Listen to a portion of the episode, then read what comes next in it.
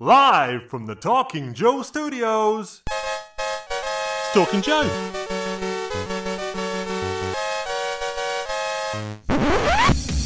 Talking Joe is on the air. Hey, hey, hey, hey, diddle, diddle, diddle, the cat and the fiddle. What's that got to do with anything? Nothing. It's me, Mark, and welcome to Talking Joe, the G.I. Joe Comics Podcast. If you're new to the show and wondering what we're all about, you can find out the details at the website, which is talkingjoe.co.uk. Uh, today, we will be looking at G.I. Joe, A Real American Hero, issue 290, which is a spotlight on the October Guard, which was released on 23rd of March 2022. Uh, we will have a special guest appearance from somebody. Uh, but before we talk about that, join me, as always, it's a real Soviet Timsky. It's Tim Finn. hello, Mark, and hello, listeners. How are you, Tim? I'm well, thank you. How are you, Mark? Very, very good. I'm doing. Uh, I'm doing well. So uh, I wondered, Tim, did you see the news that came out uh, very recently before we recording on the first of April from Super Seven? Hey What? I'm a computer. Who wants a body massage? It's here, the heroes of public service announcements. Get ready for body massage machines and computers with our G.I. Joe PSA merchandise, each sold separately from Super 7. G.I. Joe! I saw it uh, at the end of April 1st, and I immediately frowned. And then, and then the reveal happened, and I breathed a sigh of relief. so we're talking about Super 7's GI Joe PSA collection. So they they had at this April Fool's Day they had a product release of um, Roadblock in big titles, Body Massage and Mutt. I'm a computer, along with a, a skateboard and t-shirt, hat, and I'm a computer badge and body butt massage and now enamel pin as well. And my initial reaction was, okay, it's first of April. This is just a joke, uh, somewhat elaborate joke, uh, uh, and it's very funny. But then I look on the product page on their website, and it's real. It's real things you can actually buy. Oh, and I guess for context, these are these are public service parodies that were put out onto YouTube by Fenster Films and uh, went somewhat viral and very popular quite a long time ago uh, probably best part of 20 years ago. And and yeah seeing seeing actual release in the form of merchandise and figures. Well, that's news for me because I, I had thought it was real. I frowned, and then I realized it was April 1st, and I thought, okay, good, this is a joke. So now I'm back to frowning. yeah I am jealous of the.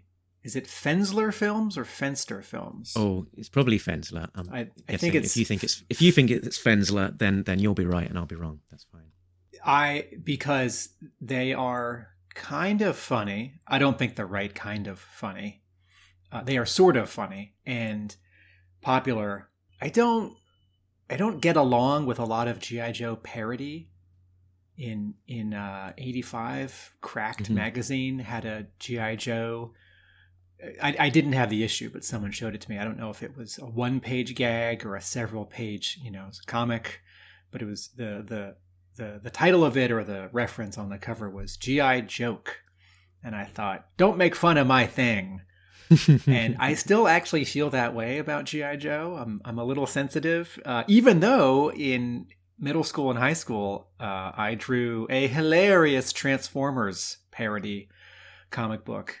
So some of it is jealousy because that guy or those guys uh, were very popular, and I, and I would like to think that had I had that idea a little sooner, that popularity could be mine. But also, I think if you're going to make fun of something, it shouldn't be arbitrary.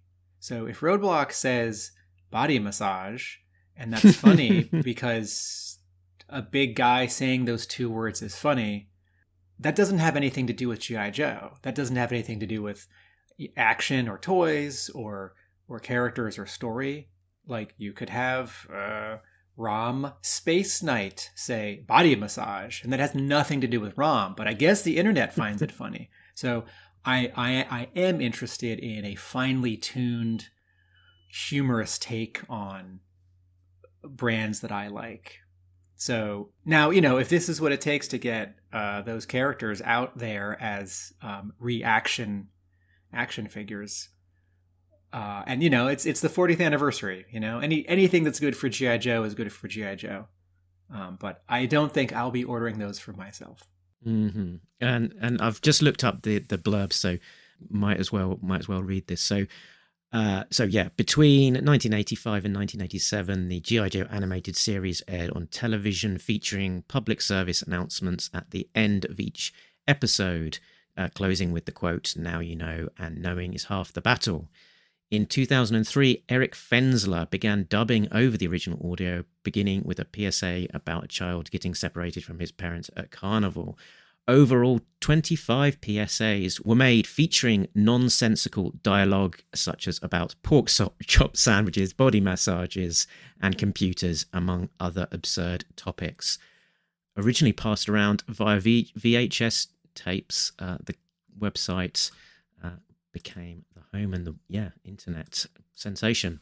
So so there we go. Something that uh, I guess none of us would would ever have expected to see in the world of GI Joe, but uh, there we are. This is where this is where we are now.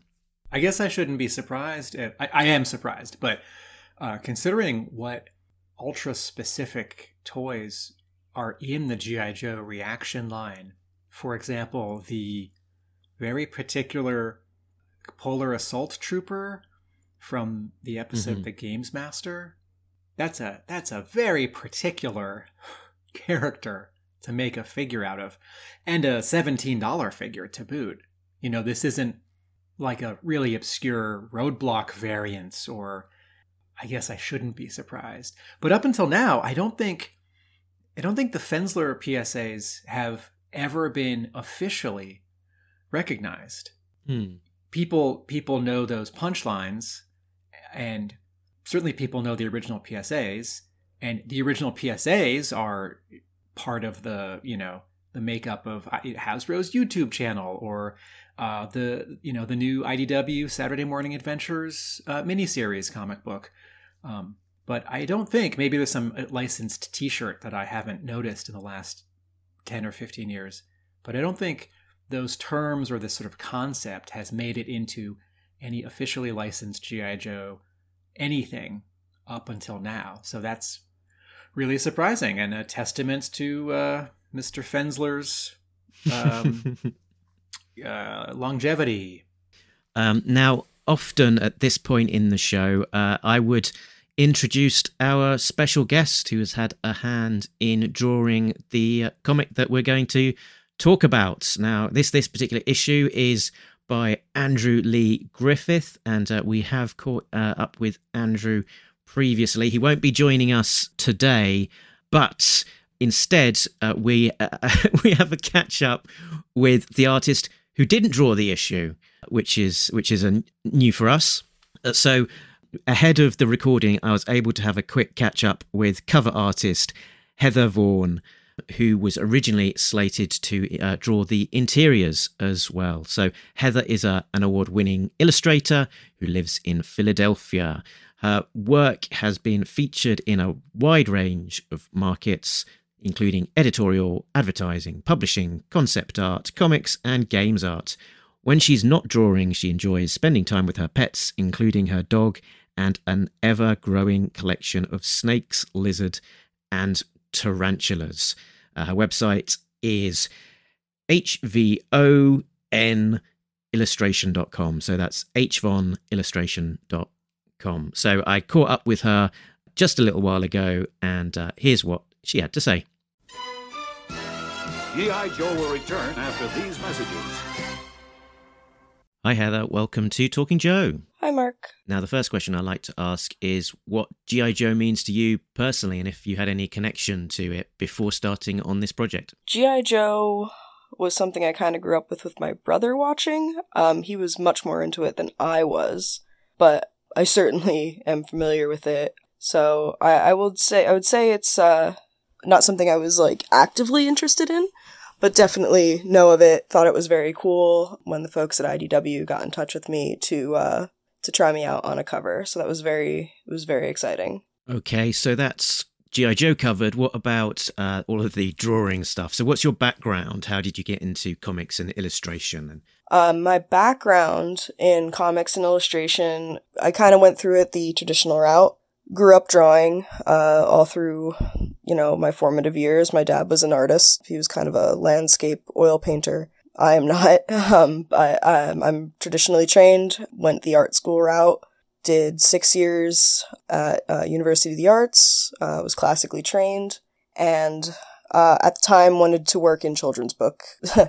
ended up graduating and uh, my husband ended up needing um, some help with his board game company so i started doing board game illustration and from there is actually how i got into comics in a very roundabout way with my style i would get a lot of people that would ask me if i was interested in doing sequential art um, and i had never really thought of it as an avenue for myself um, i wasn't a big comics person certainly admired the art, but had never taken any classes in sequential. Um, so it was never really something I thought of. But enough people had started contacting me about it that I thought I could give it a try.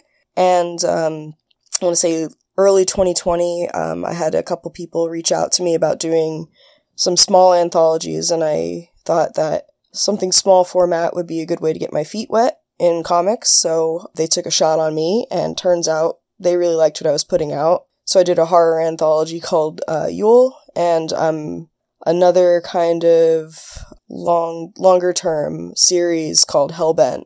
And I kind of wing, I was winging it, uh, kind of learning as I go. So that's kind of how I got my start. And once I had some examples under my belt that I was able to show around, that's kind of how I got into being able to do comics and, you know, got a little bit more work in that area but it was definitely not something I had any intention of falling into. It was kind of accidental, um, which is kind of definitely a hallmark of my career, oddly enough.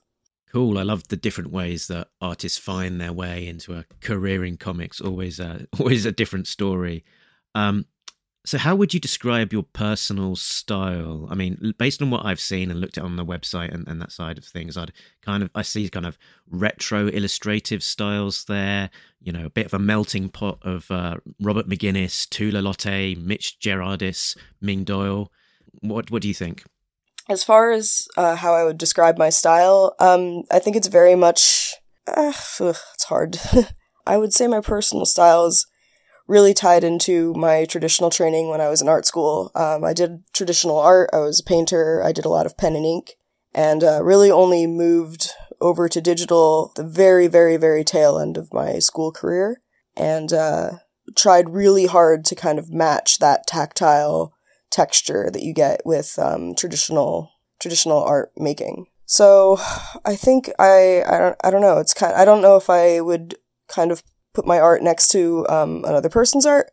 I kind of look at it more as um, pen and ink or printmaking style. I really do like a lot of mid-century illustrators. Um, Austin Briggs is a big person I am inspired by.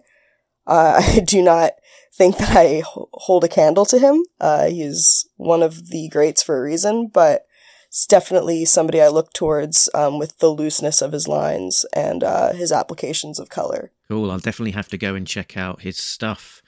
That mid-century influence uh, definitely chimes, though. That's the kind of uh, that was the kind of era I was thinking, and uh, particularly with the Robert McGinnis influence.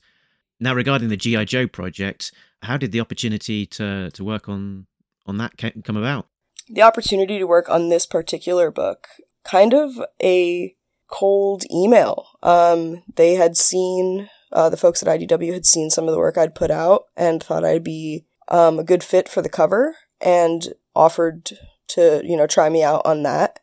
Uh, with the understanding that um, when the script was finished, we would move on to doing interior work. So, over this past summer, that's when I was contacted to do the cover, um, which, you know, we were able to bang out pretty quickly. The script wasn't actually finished at the time So um, my art direction was very much um, a little bit vague. So we kept it pretty simple, just like a group shot. And that's that's kind of something f- fun I like to do. I do like doing like portraits and character studies in that way. Okay, so you were asked to do the cover with the understanding that all that goes well, then then you could do the interiors, and you did appear on the original solicits for the book. So, what were the circumstances that meant that you couldn't actually do the interiors in the end? That really just came down to just bad scheduling. Um, we weren't exactly sure when the script was going to be finished, and it just didn't work out that um, when the script did come uh, into being finished, you know, it had been a few months, and unfortunately, timing just didn't work out. There was no hard feelings. It was just it was just bad timing. So you know, we're hoping in the future we can we can uh, pick up another another project and uh, you know I can do some interior work uh, for the folks at IDW, which would be awesome.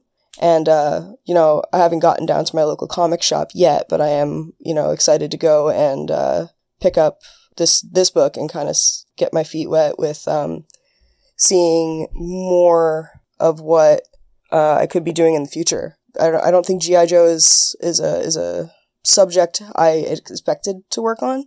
It's definitely a little out of my wheelhouse, which is kind of fun for me.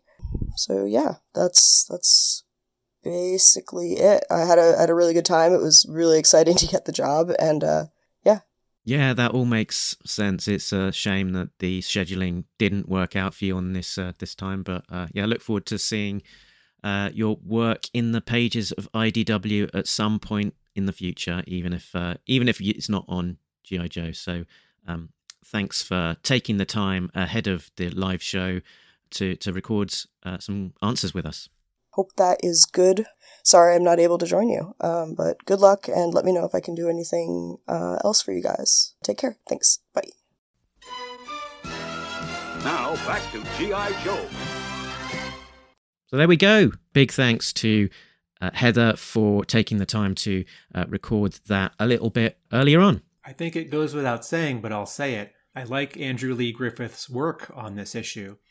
What a what a bummer that we don't have a Heather Vaughn version of this issue because I like her cover and I am intrigued to see what it may have looked like. Her work is different enough mm-hmm. from what we often see in GI Joe comics, uh, the the main Real American Hero series, uh, that it would have been a really uh, unusual change of pace. And you know, I wonder how fans who like the more traditional art uh, yeah, would have responded yeah, to it. Absolutely, yeah. It would have been very interesting to to to see how uh, her style would have fit in the book, and it's yeah always interesting to see something a bit a bit new and uh, different. So thanks again to, to Heather for taking uh, taking the time. Let's uh, get into the issue, shall we? Comic talk, oh, comic talk. Larry Hama writes them, Tim and Mark discuss them. Whoa, comic talk, oh, comic talk. Larry Hama writes them, Tim and Mark discuss them. Whoa. so we are talking about issue 290, released 23rd of March 2022. Sit Rep, they are an Eastern Bloc legend. They've gone toe to toe with G.I. Joe and Cobra more than once. They've even stood side by side with their American counterparts on occasion. They bring serious heat to the Cold War in more ways than one. They've celebrated victories and they've suffered losses, but somehow they have remained intact. But wait, how? After said losses, have they remained intact? This month, open the top secret dossier Remove those pesky redactions and find out the long awaited answers in Spotlight October Guard. So, this issue is brought to us by writer Larry Hama, artist Andrew Lee Griffith, colours Jay Brown, letters Neil Uyetake, group editor Tom Waltz, and research specialist Diana Davis. Let's have a look at the covers in the gallery. We have a wealth of covers for this issue. We've got oof, seven covers again. We've got cover A, B, and a retailer incentive, plus four retailer exclusives. So one for Spectral Comics and three for Eastside Comics. So uh, let's cover cover A, B, and the retail exclusive first. So, uh, cover A, art by Freddie Williams the second, colours by Andrew Dalhouse, Dalhousie. Uh, Roadblock in the last of uh, this combined cover, uh, a bit of a, an upshot uh, of his nose with uh, Lady J behind him with her trusty shotgun that she's so famous for. Cover B is the October Guard by Heather Vaughan, and cover RI is also the October Guard, art by John Royle, Jagdish Kumar, and colours by James O'Frady. Uh, Tim, what are your thoughts? Well, I was ready to say for cover A that uh, I wasn't even going to say anything about it because We listeners can- have now heard my thoughts about Freddie Williams II doing this uh, five part. But this one actually turns out to be really exciting. Finally, it's it's one fifth of this five part Mhm. cover where the composition on its own is exciting and works by itself. Roadblock comes up really far, Mhm. blocks a chunk of the logo. The Crimson Guardsman, who's getting punched or falling over backwards, also does the same. And IDW has been uh, seemingly, well, I, sh- I shouldn't ascribe a motive. I don't want to say hesitant. IDW has infrequently covered Uh-huh. the GI Joe logo or even part of it. Uh, the up angle is a is a is a great choice. The only sort of unusual bits are you know Flint's two fists that come in from the left side, um, but uh, you know even that Viper that's getting kicked uh, in the middle left that's a it's a super exciting recoil reaction pose. So I wish this was a more accurate costume for Roadblock. I wish Roadblock was in the issue, or this was just Freddie Williams II drawing the October Guard. But as an image by itself for a cover, it's very exciting.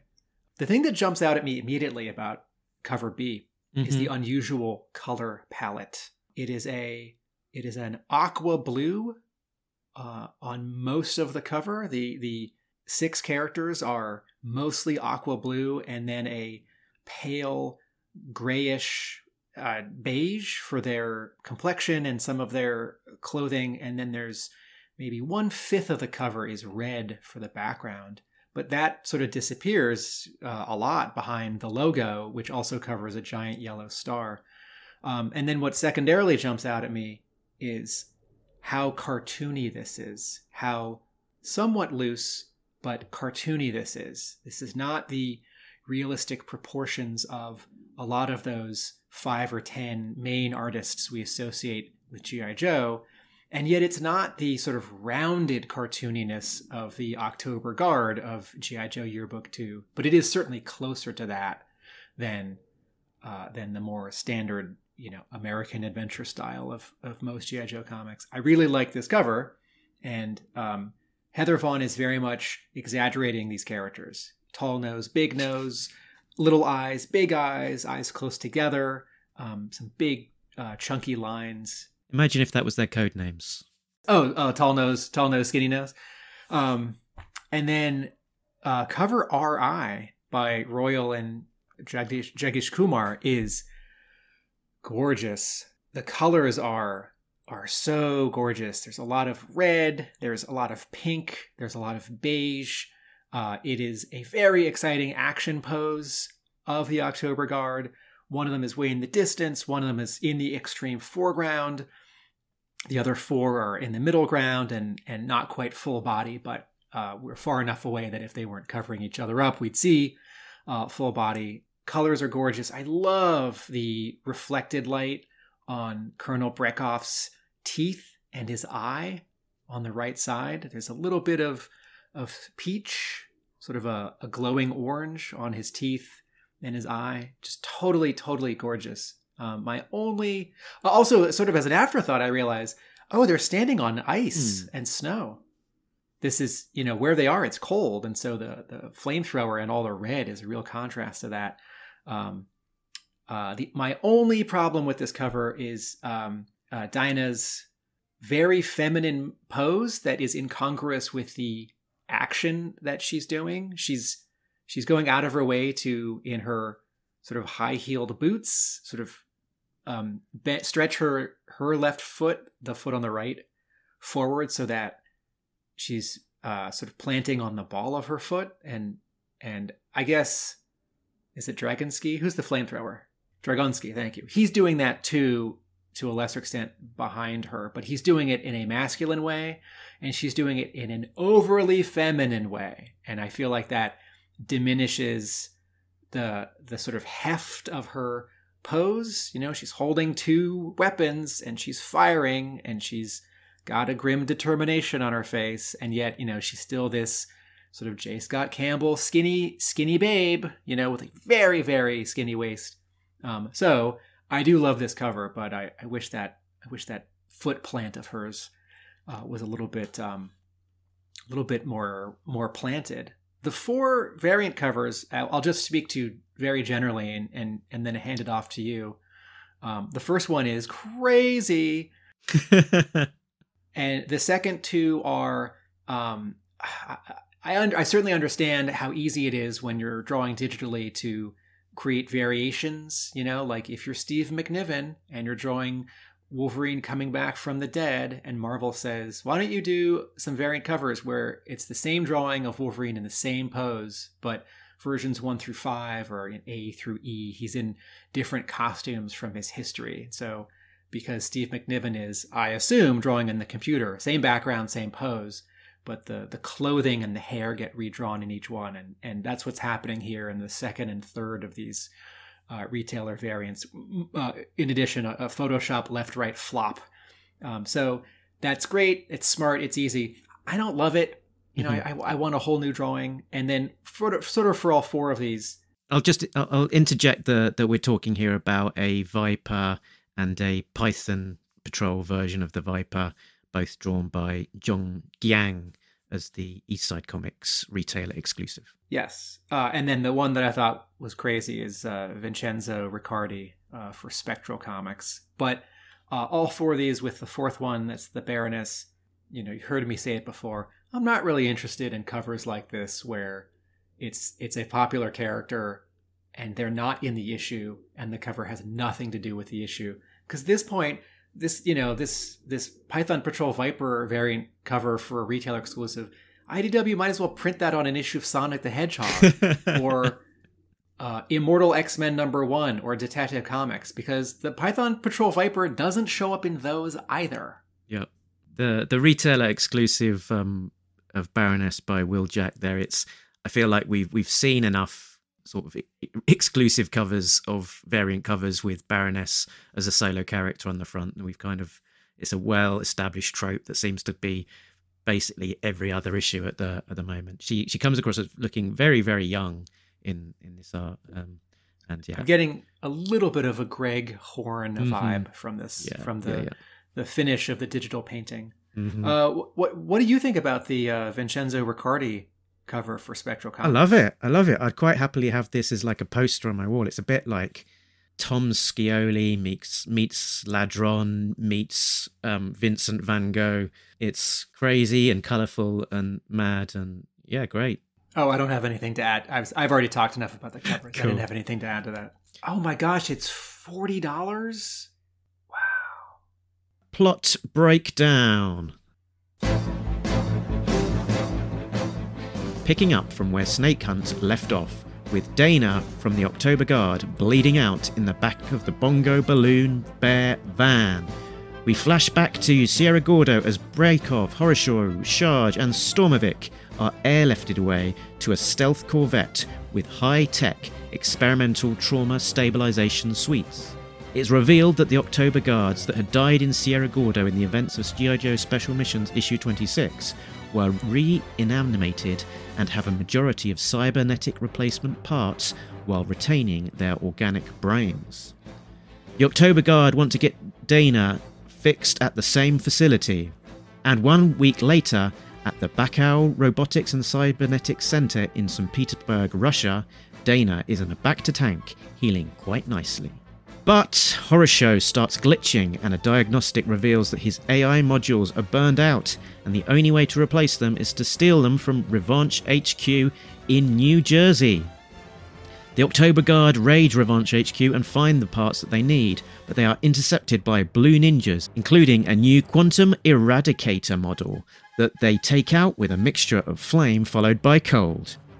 Alpha 001 remotely shuts down their AI components, but Horrorshow is able to override the controls by sheer force of will and make an escape. But Alpha 001 indicates that with the implants still functioning, they will still have Trojan Horse sleeper agents in play as part of their long game. Dun dun dun. So my my initial reaction to this is that the issue felt short. Mm-hmm. Maybe, maybe I was reading it too quickly. Mm-hmm. On second thought, I like uh, how much happens. Actually, a lot does happen, and it's nicely balanced between right after Snake Hunt, the flashback to Special Missions, right after Special Missions 26 from 1989, and the mission that's happening right now in the present day, Mhm. in in the present day of issue 290. It is unusual in that Joes are only in it for two pages, and lastly, that because you would made contact with Heather Vaughn initially, and up until relatively recently, the the solicits for this issue still listed Heather Vaughn as the artist. I wonder how much time Andrew Lee Griffith had to draw the issue, if it was sort of the the new normal of not quite enough time to draw an issue of GI Joe, or less than not quite enough time. Mhm. So going into this, I thought, okay, I, I think I might see some shortcuts. I think I might see some, you know, some silhouettes, some panels with no backgrounds, one or two wonky drawings, a little less detail.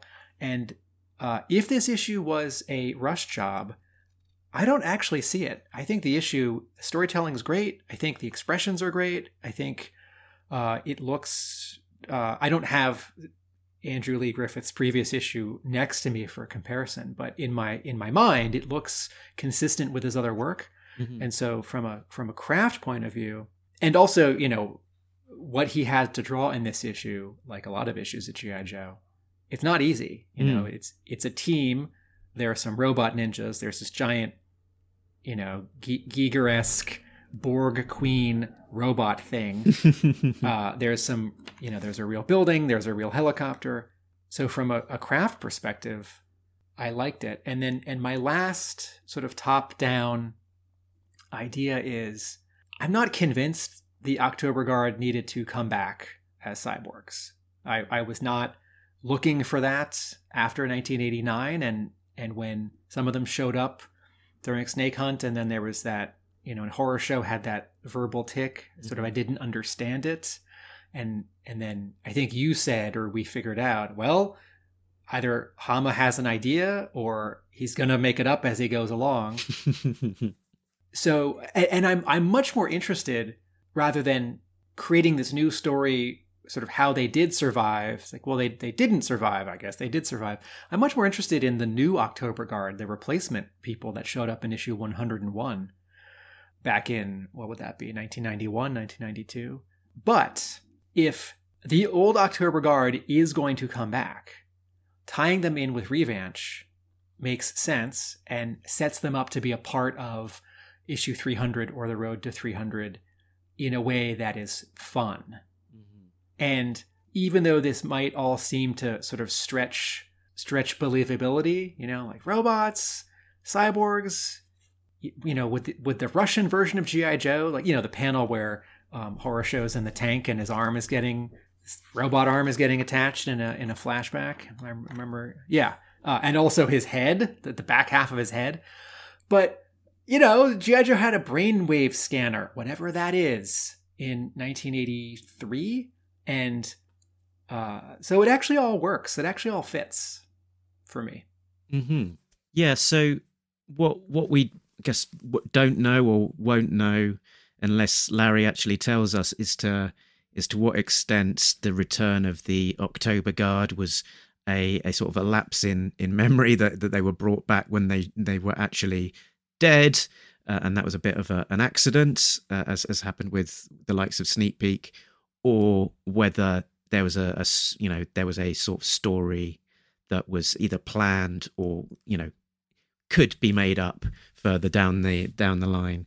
Um, that, that he had in, in mind. So um, yeah, curious to know whether that is. But given given that that they were killed in, in a fairly dramatic way initially and came back, I, I guess it, it kind of almost forced the need for having a story such as this to kind of explain it because people would you know people obviously did have the question was like what?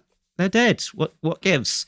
So so it, it's kind of either either a fix or a planned story that that kind of needed to be told to to under to, to explain away that what would otherwise have been kind of looked at as a kind of a bit of a gap or a you know continuity error that needed to be explained. You yeah you mentioned sort of uh, andrew lee griffith coming on as the replacement artist and sort of seeing a little bit of the behind the scenes because i'd been talking to heather vaughan about joining us on on the show uh, and then subsequently with with andrew it it seems like he probably only had two to three weeks to to work on on this at, at most. So so because i i heard from heather in in very early february that you know, before before she had started work on the book, uh, and then uh, when I spoke to Andrew later on towards the back end of February, he had already uh, completed it uh, a couple of weeks prior. So um, it's yeah, it's most likely only a couple uh, or maybe three weeks, you know, two to three weeks. I would I guess that that um, Andrew had on it, depending on, on when they had the script ready and, and across to him.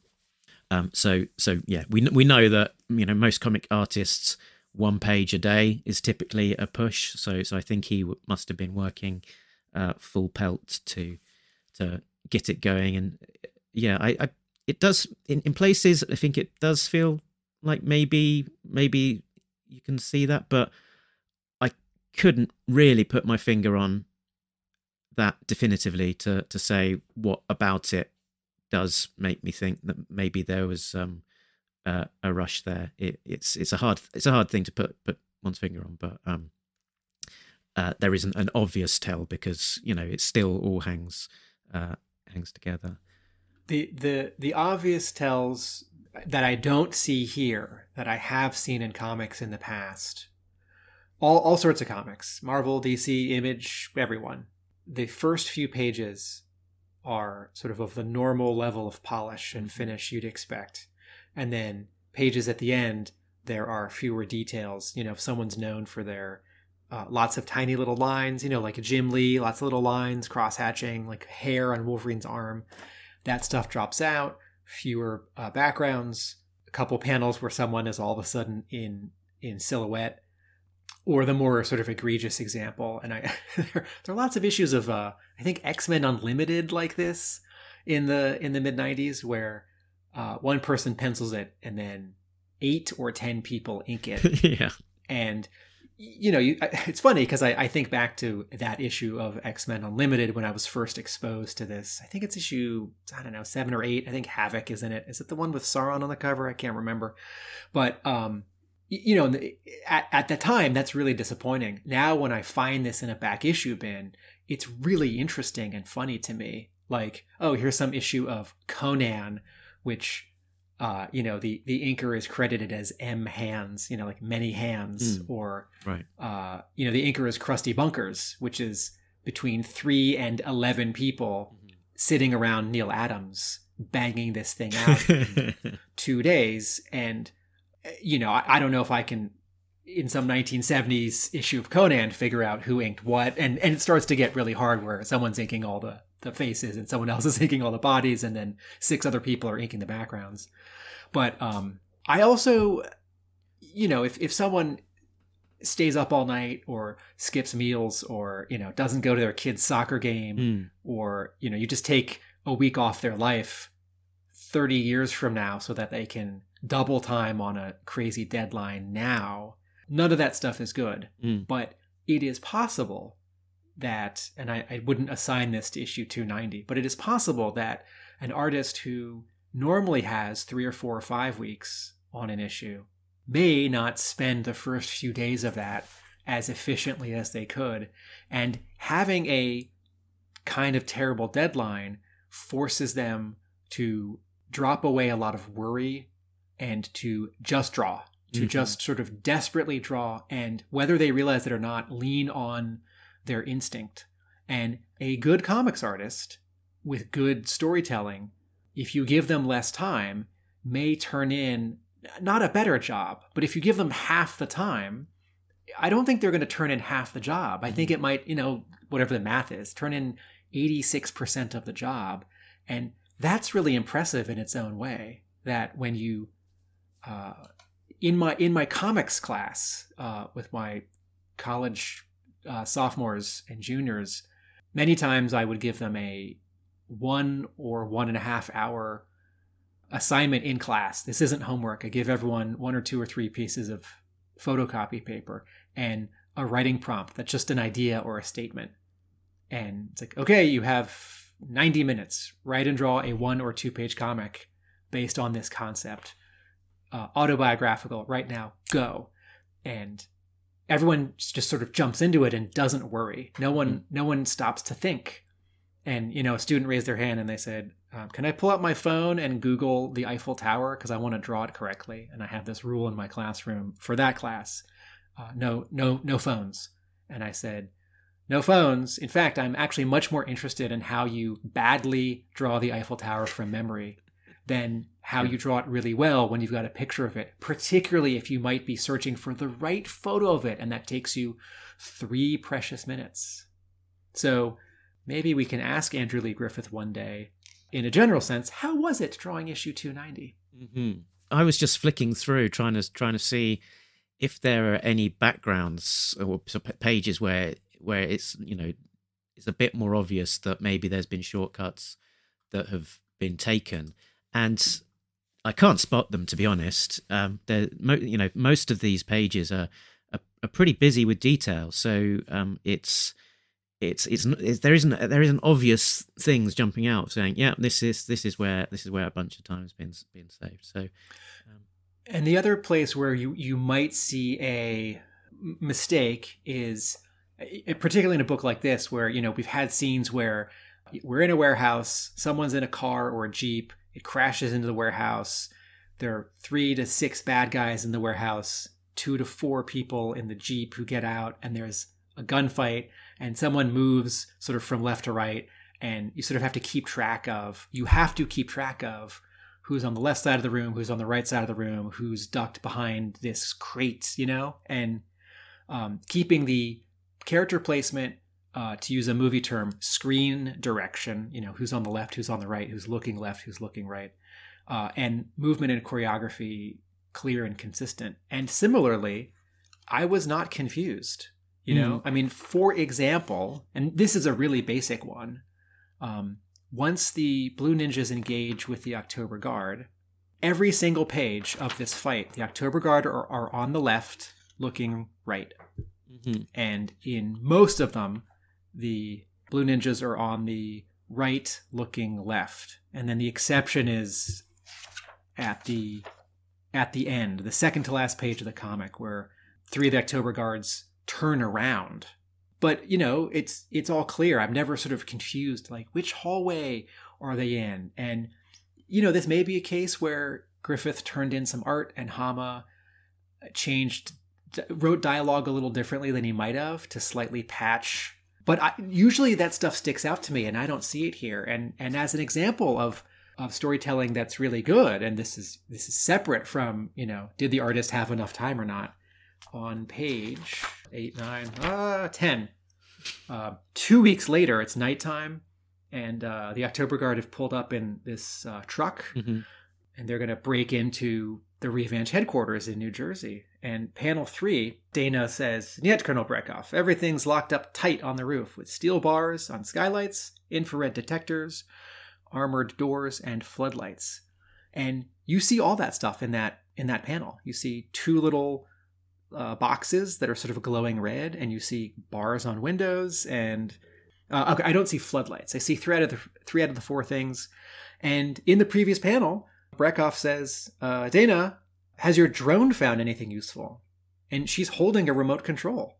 And so there's there is lots of good continuity and I mean, and I'm I'm certain in Hama's plot, he wrote, you know, page ten, You know, like nighttime exterior, the Revanche building in New Jersey, see issue so and so for reference. And then uh, spells all this out that, you know, they're all looking at screens. She's got the radio control. We need to see the drone, if not leaving the van, then having already left the van and hovering in front of the building or over the building or approaching the building. And, and you know, these are the things we need to see.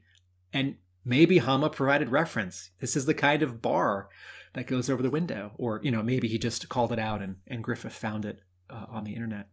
So, um, so the other thing that struck me about this issue was how it's sort of situated in, in terms of the, the chronology or the, the time. So, so Daina was shot in uh, issue 274 and then in the snake hunt finale the the october guard piled into the back of the bongo balloon van and uh, sort of are driving off um, and and sort of I checked back to that and and it's all you know all tying in with the with the um, with who was driving in that uh, van at the time it, you know stalker and rock and roll and um, Wade Collins and, and co.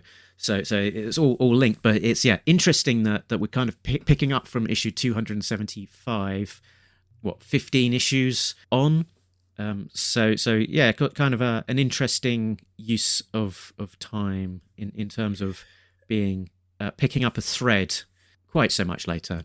Yeah, I think some of this is uh, the the challenge or opportunity of writing this particular comic with a huge cast, and some of this is the challenge or opportunity of writing a book that's in the issue 270s or 290s because you can go anywhere, you know, and and there are some comparisons in comics. You know, I read a lot of X Men, and there are a lot of issues. You know, Uncanny X Men isn't running at the moment, although there's some analog books for a title called Uncanny X Men. But you know, it'd be up to issue 700 right now if if it had been published continuously. And uh, you know, there are lots of one panel flashbacks, and there are lots of you know random issues where someone has a big speech to someone else about something that happened in the 70s or in the, in the 90s and you know there's a one page uh, summary, and you know sometimes an entire miniseries gets published just to explain something that happened a hundred issues ago, or someone has an idea and they want to expand on it, and then also, you know, what happened right issue two seventy five. Either it was Hama's idea or it was editorial's idea that there would be some self-contained issues, and now here we are, building up to issue three hundred, and either Hama wants to or has written himself into the into a corner with addressing the October Guard's return. And you know, I mean, part of the October Guard showing up for Snake Hunt, I think, was that the idea in Snake Hunt is that every character showed up, mm-hmm. and so one of my sort of internal comparisons for for GI Joe in the 260s, 270s, 280s is a band, a, musical band, not anyone in particular, but like your favorite band that is from the 70s or 80s or 90s, and that is on their 10th or 15th or 25th studio album. Or, or you know, or even from the 60s, right? Because the Rolling Stones are still around. And, you know, if if you're only going to publish you know, one of those like 12 issue Batman miniseries by a particular writer artist team You've got a very particular tone and style and, and mission and, and era and set of characters.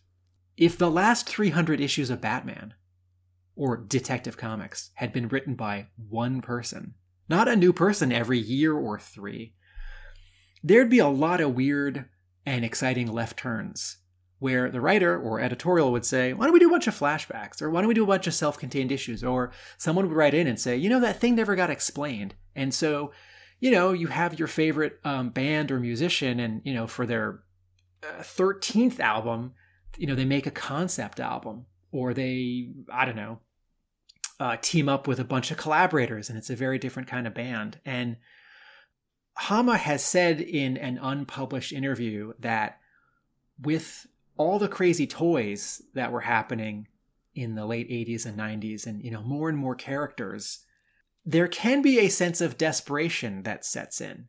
And I don't know if he's referring to sort of Hasbro coming up with crazier and crazier stuff, or sort of he's left to figure it out. Like, okay, well now I got to use you know Eco Warriors, but you know one of the choices he can make is like, yep, I'm gonna have a flashback to ten or fifteen issues ago, and also within this issue a flashback to you know 100 plus issues ago. I don't know what what is the comparison? Batman, Detective Comics, Uncanny X Men, X Men books for many years had a lot of flashbacks, and then under one or two sort of publishing or editorial regimes, the rule was no flashbacks, or the sort of urge was let's not do a lot of flashbacks. It's confusing, or it's makes readers feel like they're not, you know, if they're new readers, they don't understand. Um, but yeah, it's it's kind of it's, it's it's less a flashback and more picking up a thread and then yes, sort of you know taking it yeah taking it forward um, and and sort of jumping ahead a couple of weeks uh, at, at a time as as well.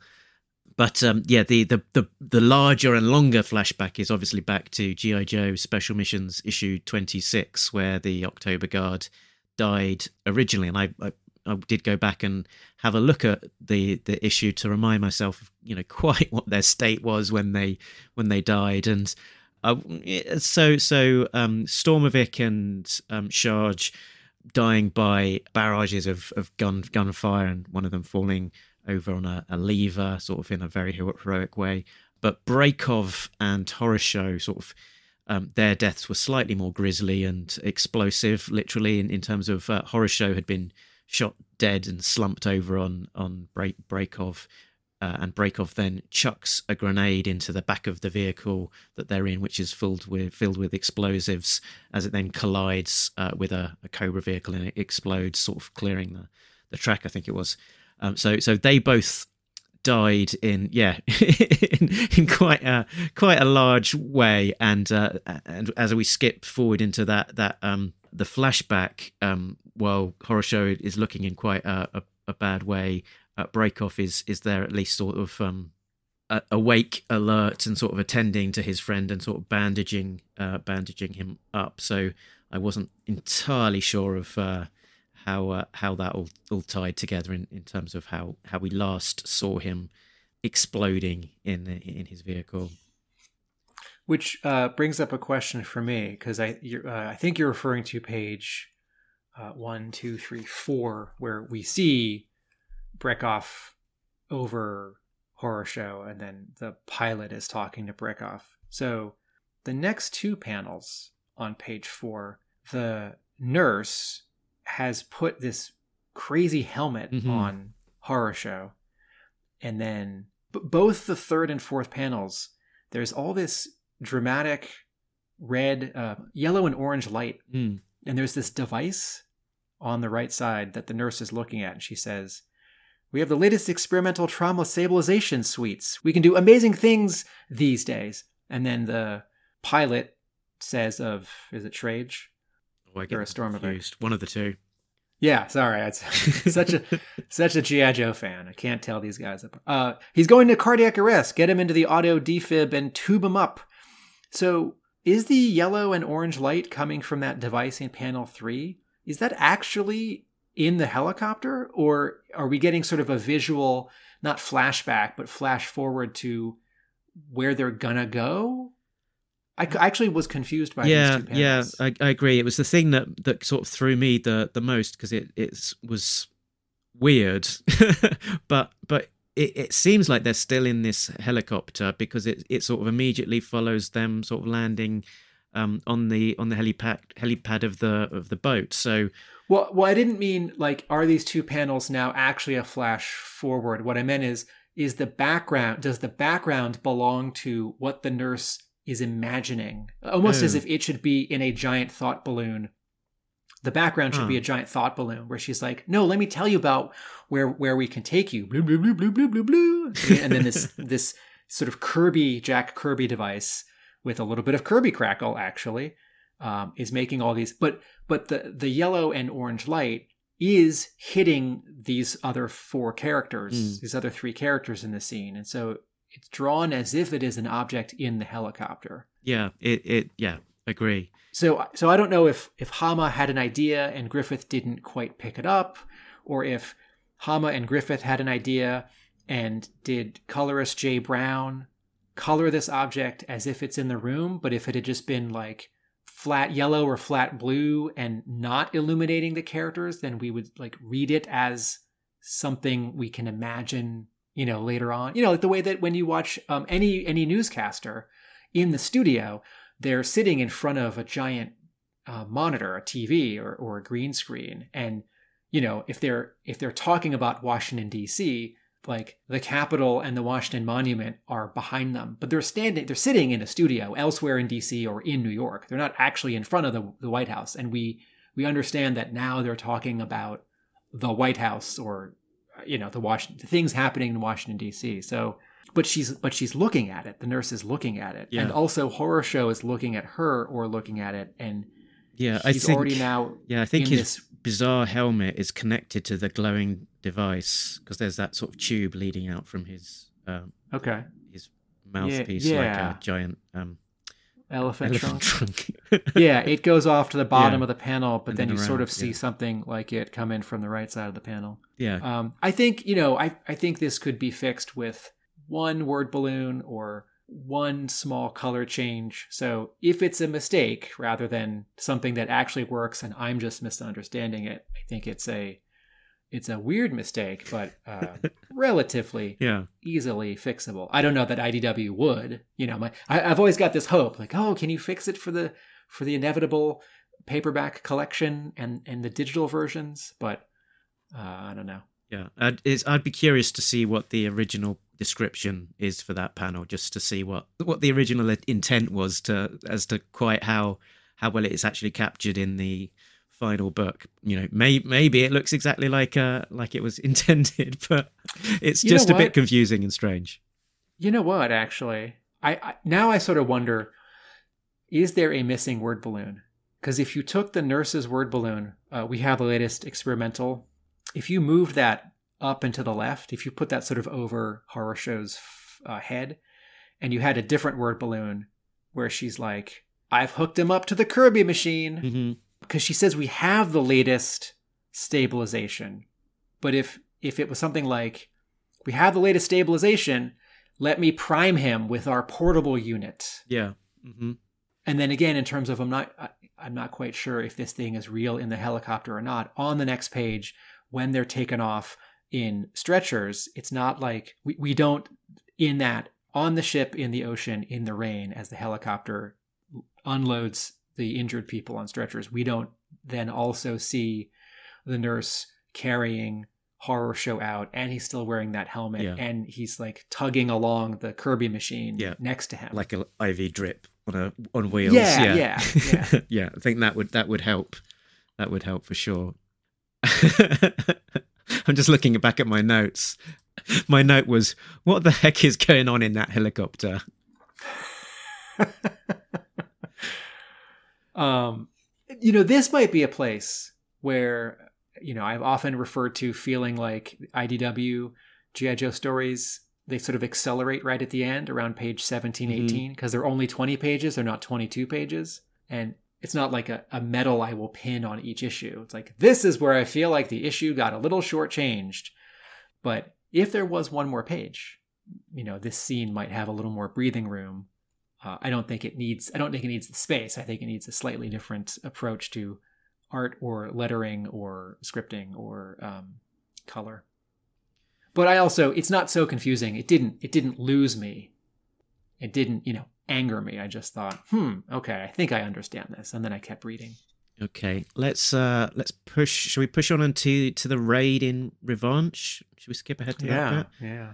So uh, I think that that's that's done. You know, that's not badly handled, and you know, I uh, like you said when, when kind of it reads as a very fast comic. It f- feels like um you know it happens all very quickly, and you get to the end of the comic very quickly. And it was only really when I came to write the um the plot breakdown when, that I realized quite how much actually happens in the the single issue. But um, I did feel a little bit like a raid on Revanche again we've we've had lots of raids on Revanche over the last 150 ish issues. It, it it feels it feels like we've just it's a plot that, that that's happened an awful lot.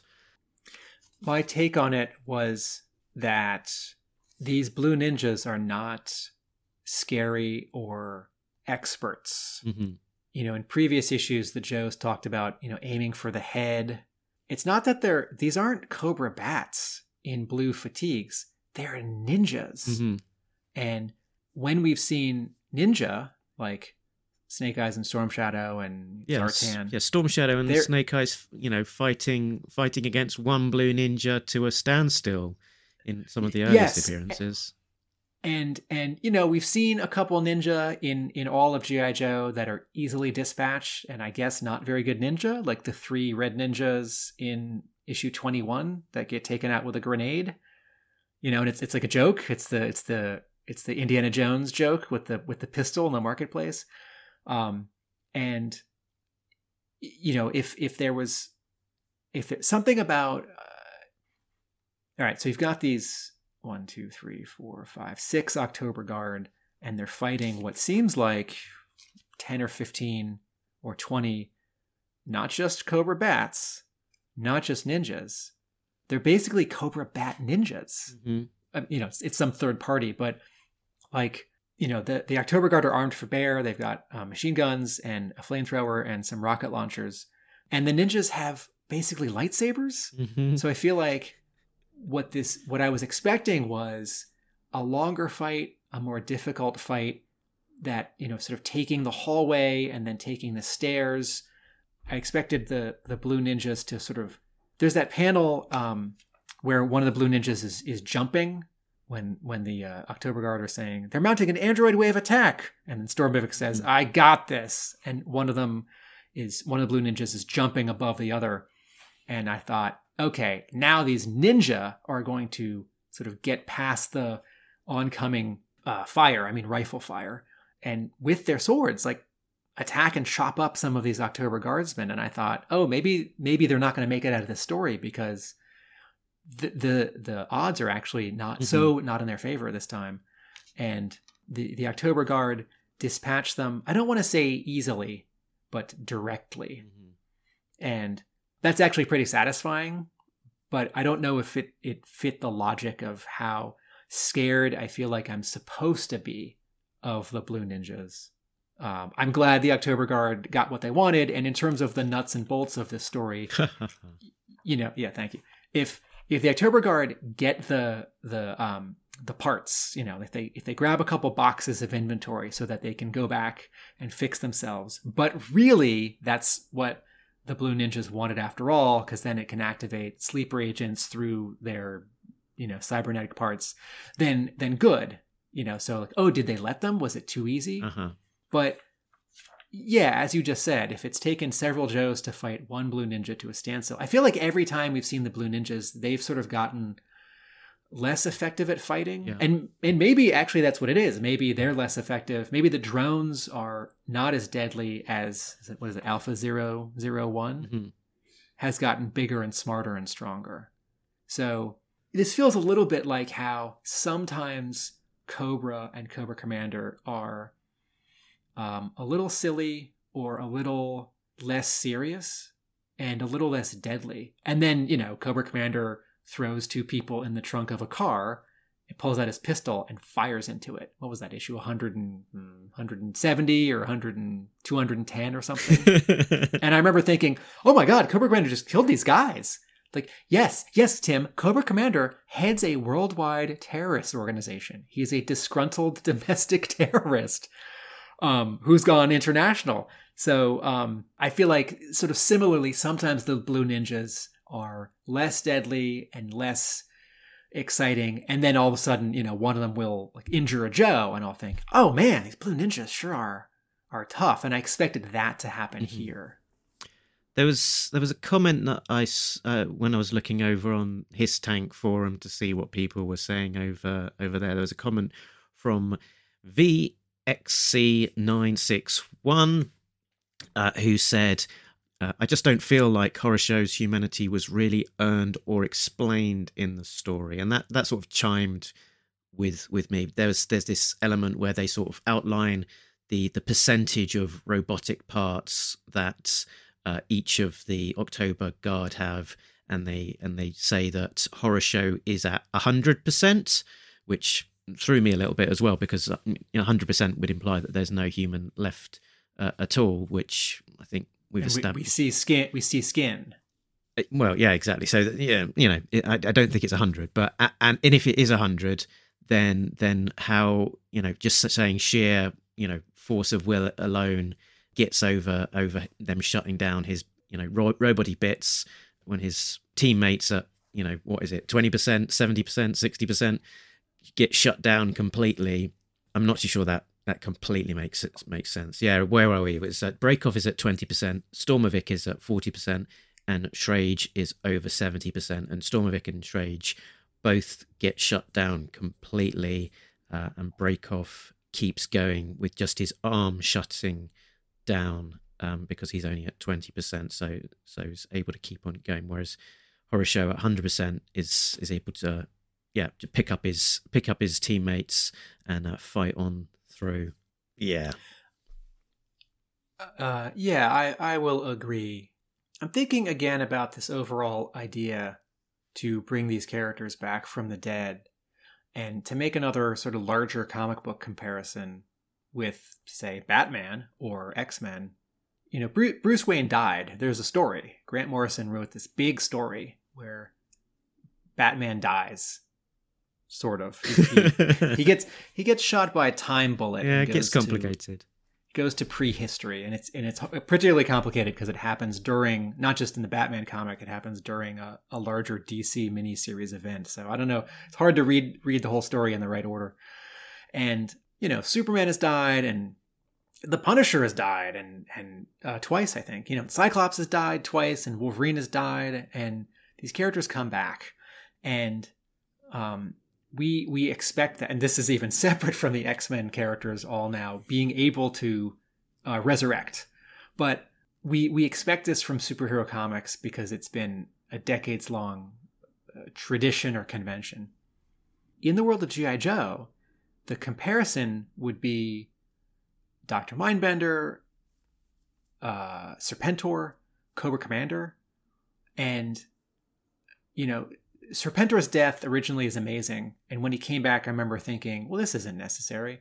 And Cobra Commander's death originally was amazing, Mm-hmm. and I, with with a little bit of grown up information and logic at the time, I thought, "Oh, this guy's never coming back. This seems so permanent." But I understand that you know Hasbro was going to change his mind, or Hasbro was going to make a new toy. It's like this character had to come back sooner or later, either because Hama said I just have to do it, or because Hasbro said, "Well, we're going to make another toy," and Hama said, "Yeah, I told you." and and similarly with Mindbender, you know, Ham- Hama thought he was done with Mindbender, and then all of a sudden there was a couple years later a new Mindbender toy, and so well, he's a clone, and with the October Guard, their original deaths are so meaningful, and it's it's sort of interesting and painful that there are now replacements in issue 101 in in the 100 and in the 100 and zeros, and if you know Hama was always going to have to or always going to choose to bring Cobra Commander back, and when Serpentor came back, I don't feel like that story did a lot for me, and then his death also didn't do a lot for me. So that felt like a lesser version of what I'd already seen. Mm-hmm. And you know, if the October Guard have to be back, I like this issue and I'm glad they're back. Um, but uh, I think it would, this issue or a version of this story would have more pathos if the replacement October Guard were doing a version of this mission. If the replacement October Guard had shown up for Snake Hunt, Mhm. when you know every Joe, every living Joe is going to show up, and if you want as the replacement October Guard after 274, 275 gets away and they're having a hard time, them to also flash back to the last time the October Guard had a hard time in Special Missions 26, then you know, I, I think I think there are sort of forced resurrections and there are resurrections by choice. And and I don't know that the resurrections by choice always get you sort of the, the greatest benefit. At the same time, I also feel like as much as we all know and believe, and Hama has talked about the 300 issue story, you know, special missions and all the Marvel run and all the ID- IDW run as one story. I also sometimes do think of the Marvel run as its own thing Mm-hmm. and the IDW run as sort of this converging, diverging thing. Sometimes it really is issue 156 and up, and it's the rest of the story. And sometimes it's its own 150 issue story. And here it's sort of like, eh, this is sort of like the first time I've seen this October Guard, and I guess they're cyborgs, as opposed to like, well, we you know we got to know them in the 80s, and then they died, and then they were replacements, and then they came back. Yeah, and there's sort of talking about maybe missed opportunities or moments of pathos that we could have had, and and and I, it, I think there, there's probably a scene that that maybe we're missing here that that would have been interesting as as well, which is um, the the living October guards being Daina and Dragonsky. The moment that they find out that their you know their fallen comrades are not quite so fallen as as well, so when when did that happen? What would you know? What what would that have uh, looked like? Because presumably they're sort of continuing on in the in the dark. Yeah, not not knowing this that they they've they've come back. They did join the new October Guard with their you know Gorky and Mishka and uh, sort of I guess assuming that their their their you know the former comrades were were no longer in the land of the the living. Yeah. But, you know, that could be a that could be I don't think we're getting any extra one-shot issues between now, yeah, I don't. between yeah, now and three Probably never see that, but uh, yeah, and between now and 300, but that is a comic that could be written and drawn and I would buy. Yeah. And I would talk to you about it for 2 for 2 hours. Because during during Snake Hunt as well, there was that sort of moment where where there, I think it's Horrorshow starts. It starts glitching, and uh, and they sort of try and deal with it while sort of Daina and Dragonsky are sort of in the other room or something. So it's like the the sort of slight insinuation back then was that maybe they didn't know, or or, or perhaps maybe they just didn't you know wanted to hide some of the realities of what it's like being a, a cyborg from from people you know somewhat maybe of a, a shameful moment rather than a necessarily a secret. Um so so i guess uh, an elephant in the room sort of regarding this issue as well is the the timing of it uh coming coming out a an, uh, an october guard spotlight in the middle of uh, real world situations where uh, Russia is also in the very much in in the spotlight. Uh, who would have guessed back uh, back in what the summer when we first heard about this issue that uh, Russian Russian soldiers might be in the news?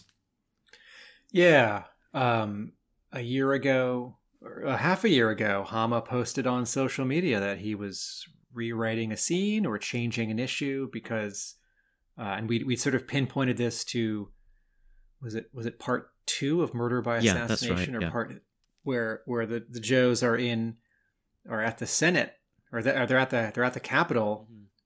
talking to a committee or a subcommittee and because of the january 6th insurrection at the us capitol hama either chose to or was nudged to change his story i'm i'm, I'm guessing hama just chose to. Hmm and you know gi joe has always reflected the real world and then also uh, gone its own path and ignored the real world and not worried about the real world. Um, you know we have the iron curtain in gi joe but it's Borovia you know it's not it's not germany. Yeah, and we we have uh, a larger Middle Eastern country invading a smaller Middle Eastern country in the early 90s. And that happens in G.I. Joe, but it's two fictional countries and also Cobra is involved.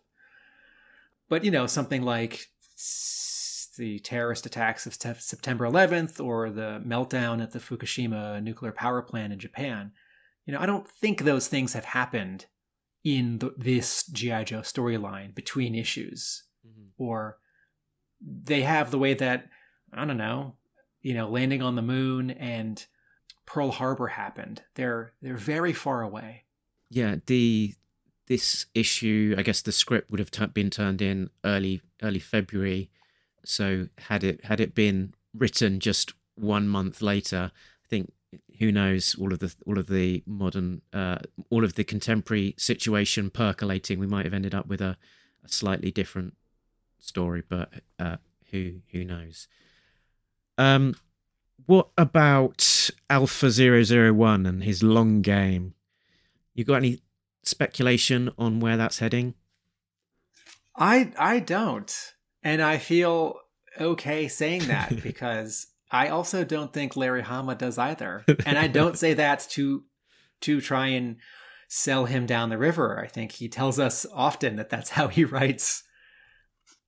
I you know, maybe Hama sort of this time has a notion of where he's going for 300, but it might be just as general or vague as there'll be a big fight for issue 300 you know, the way that the way that 50 and 275 were big fights. Or you know maybe maybe it's like well the first half of 300 should be a big fight and then the back half should be some you know six pages of of, uh, of wrap up a la you know a letter from snake eyes or the final page of special missions 29 Yeah.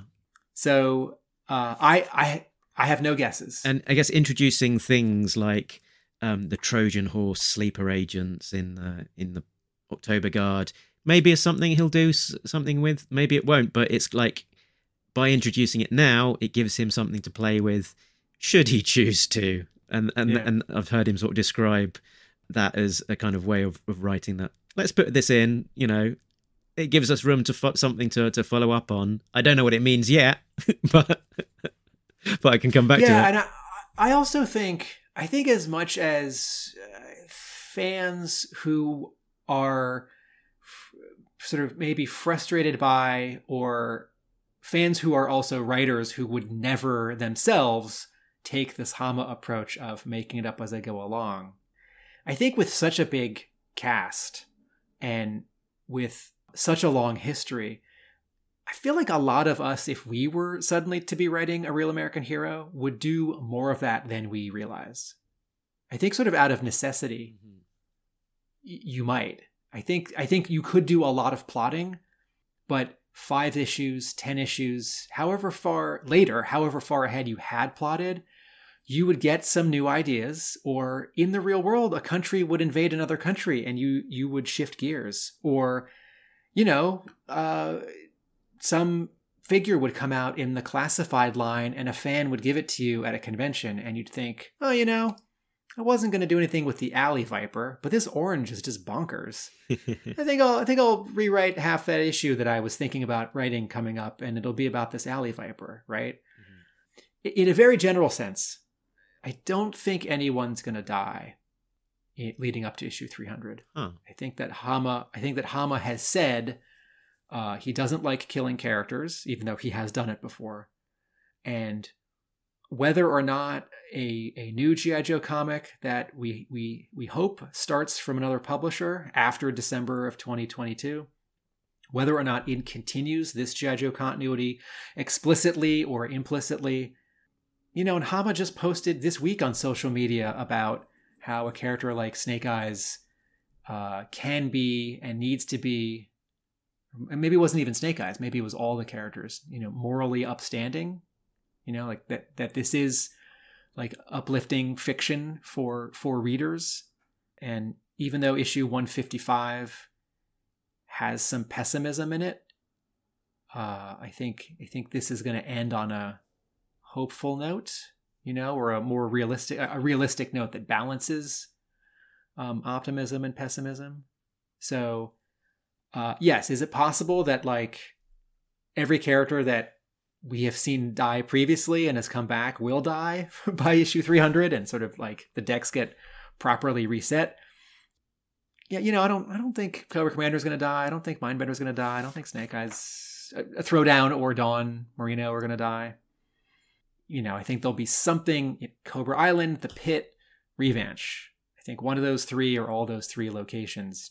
You know, I don't think the final three issues are going to take place in some location we, we haven't been. But, you know, Hama might be writing that story that I'm describing right now in October.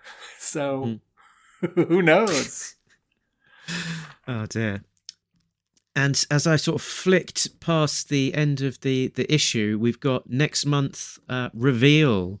Next month we have got a front cover with I think this is the cover B art by S.L. Gallant of uh, Cobra Commander and Mindbender in a casino mobile, while in the background people are queuing up to be brainwashed uh, in in a casino. What is I guess touted as a casino game? Uh, Plan TX virtual hold up hold'em on the brainwave scanner. Um, Oh, TX TX for Texas. Yep. And um, what struck me most about this was that it's an actual cover reveal in the pages of the comic. I'm so used to seeing uh, the the cover of the next issue months ahead uh, on the interwebs that to actually see the next cover uh, and see it for the first time in the pages of the comic is most unusual, but very cool. I was very excited when I turned the page and got to read the final page of this issue and also as you say see this really fun fun and really well drawn and really well composed and and not just a drawing but an illustration a drawing that tells a story Mm. uh, cover B by Gallant for issue 291 uh, which I'll talk about in a in a very in a future episode so I don't want to get into this too much but we we also know that now the name of the next storyline, which is going to be called High Stakes. So, um, but then I turned the page one more time and I didn't see a letters page. And I saw this wonderful ad for Saturday Morning Adventures number one again. and, uh, you know, I, I know putting together a comic can be, you know, sort of last minute, getting files ready for the, the printer. And, you know, the, la- the letters page is the last thing to do, to go, to, to, to get done. You know, this issue should have arrived a little earlier, but it's like, no, issue two of Saturday Morning Adventures came out last week. I, this ad should be for issue two. I really want a letters page Mm, because I, I want to know what you know one or two people think, and I want I, I I want that interaction. I want to know that there are some fans who are talking to IDW and Hama, and that Waltz and Hama are talking back, even if you know if that's happening on I don't know Hiss Tank or some IDW discussion. Probably not, but I I missed that letters page, Yeah. and I wrote a letter to Oh, uh, no. Not about this series. I wrote a letter about Saturday Morning Adventures number one, and I guessed correctly that issue two of that series would not have a Mhm. letters page because side miniseries like you know Sierra Muer- Muerte and Silent Option and you know the the the yearbooks have do not have letters pages. Yeah. Um, but I was hoping since I had written a letter on Saturday Morning Adventures one uh, that I would get it printed in issue two. Uh, but if anyone's curious, I, I took that letter and added a few paragraphs, and that is a blog post that I Uh-huh. posted on my blog. There was a particularly excellent comment on the Hiss Tank forum about the missing letter page again from the from the the same chap, VCX nine six one. Uh, he said, "Also, I'm bummed there was no letter page. Even when the letters are bad, I just enjoy seeing them and the editorial comments. Also, every once in a while, someone like Funky Bunch Marks write it writes in, and the letters page is really interesting. Um, so, so we've got some really deep thinkers over there on uh, on that on that particular forum saying some uh, It- very it- factually correct things. It is possible no one sent in letters.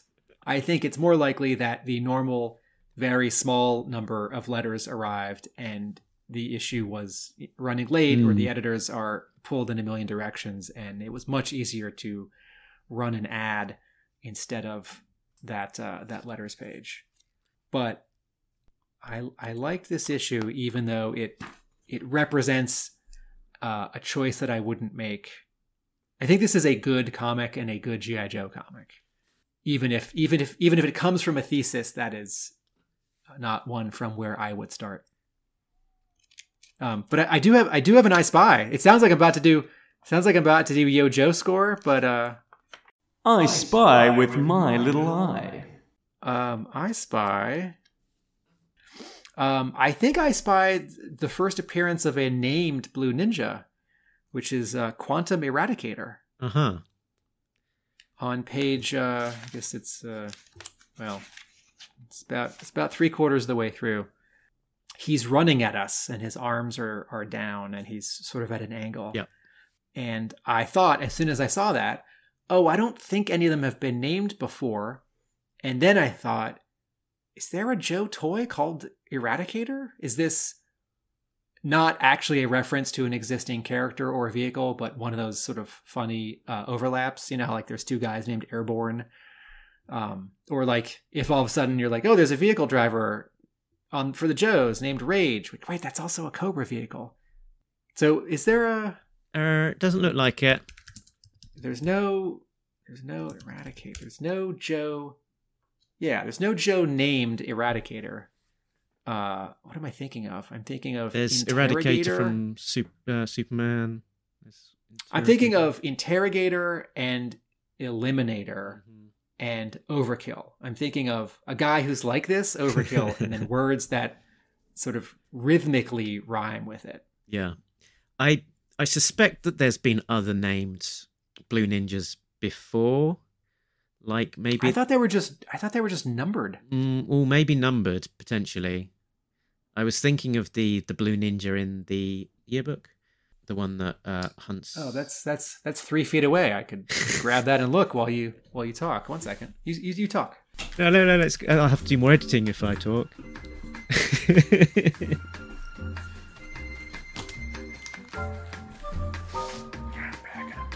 Flipping through it.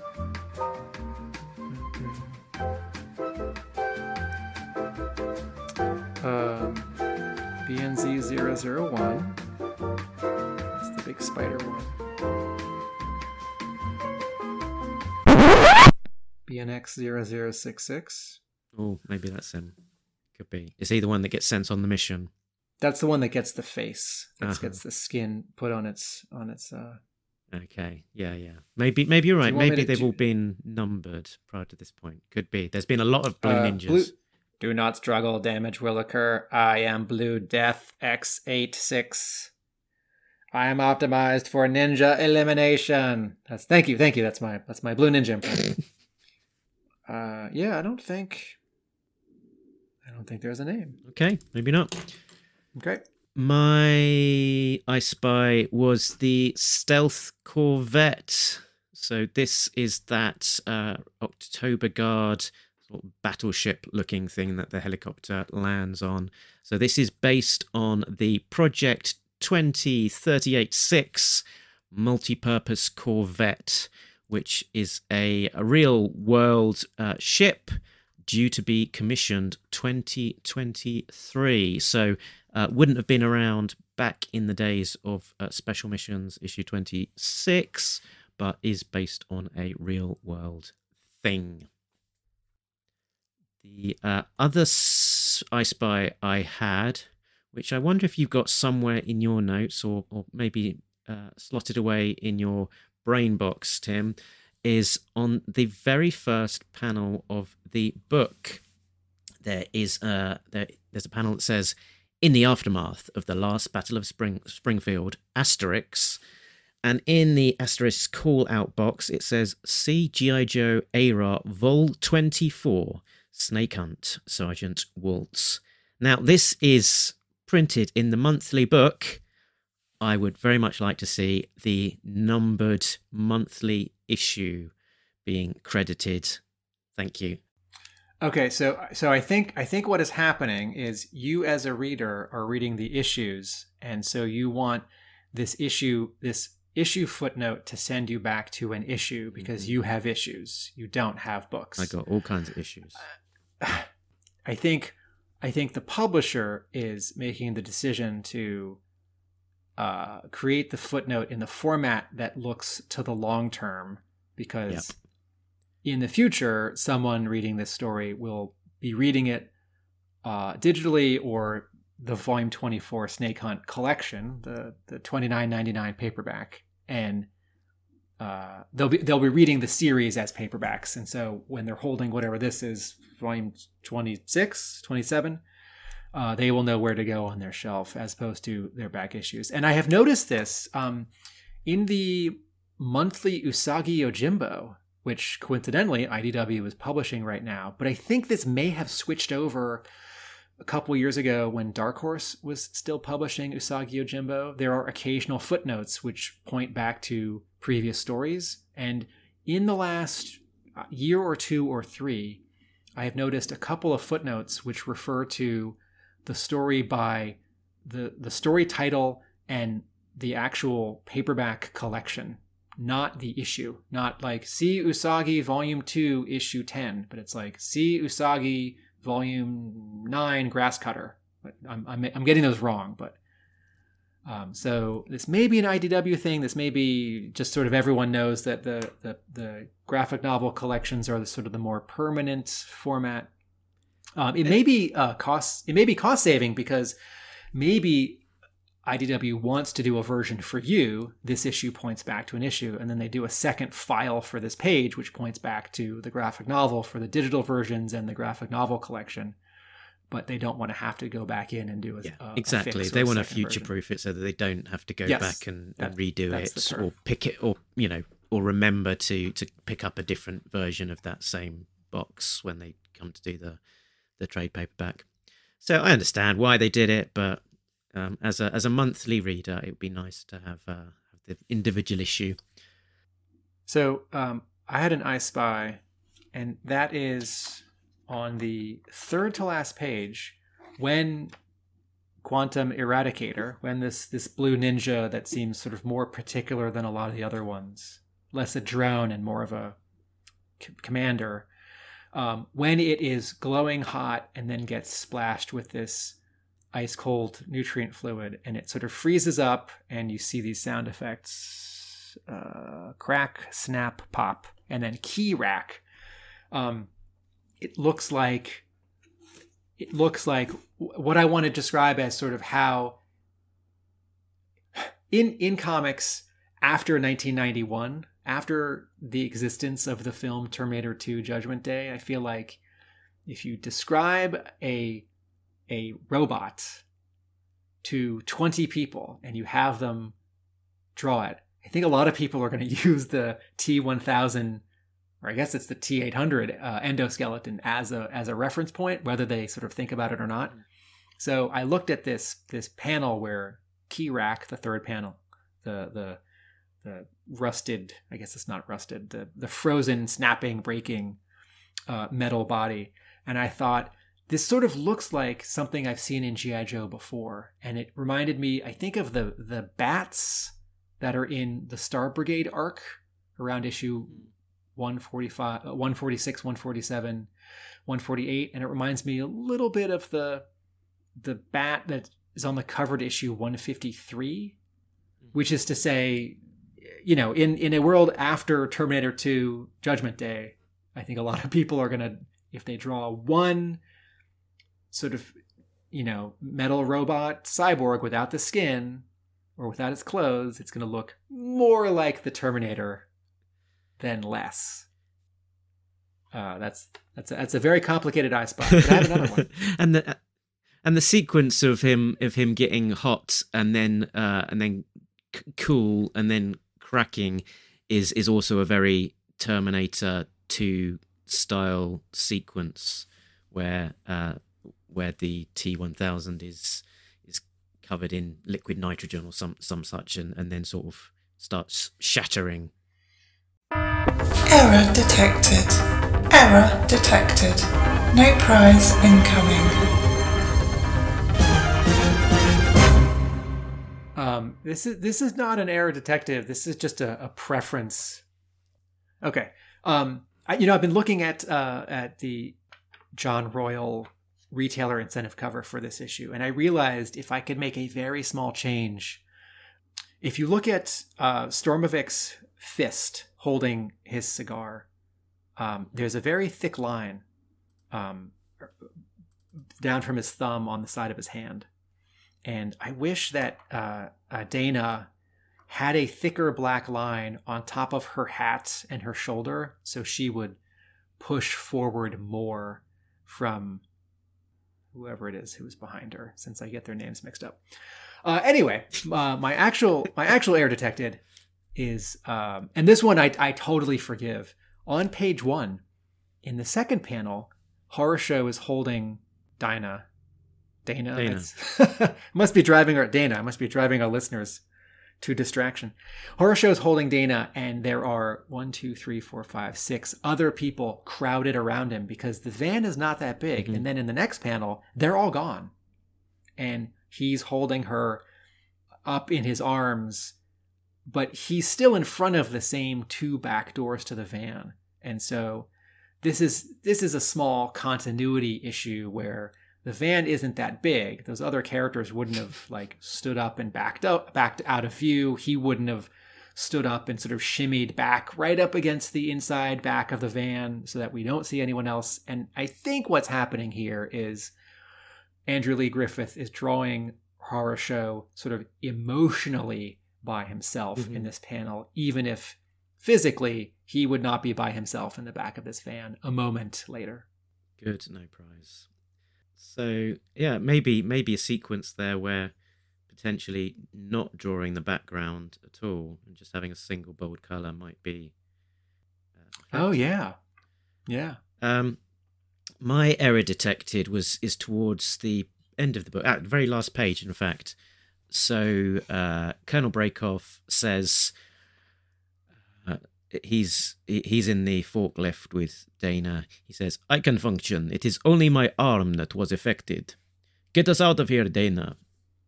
And uh, in that panel, he is holding on to the side of the forklift with one arm and shooting his gun with the other. So uh, it looks like his arm wasn't too badly affected after all. Hmm. too much. Uh, I- is that is that No. getting super nitpicky, or is that an error? No, I no, I thought I thought of that when I read it, but I, I didn't I didn't write it down.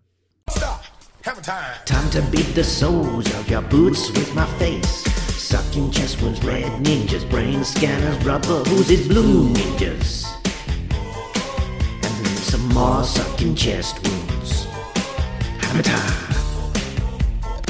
I didn't have a hammer time.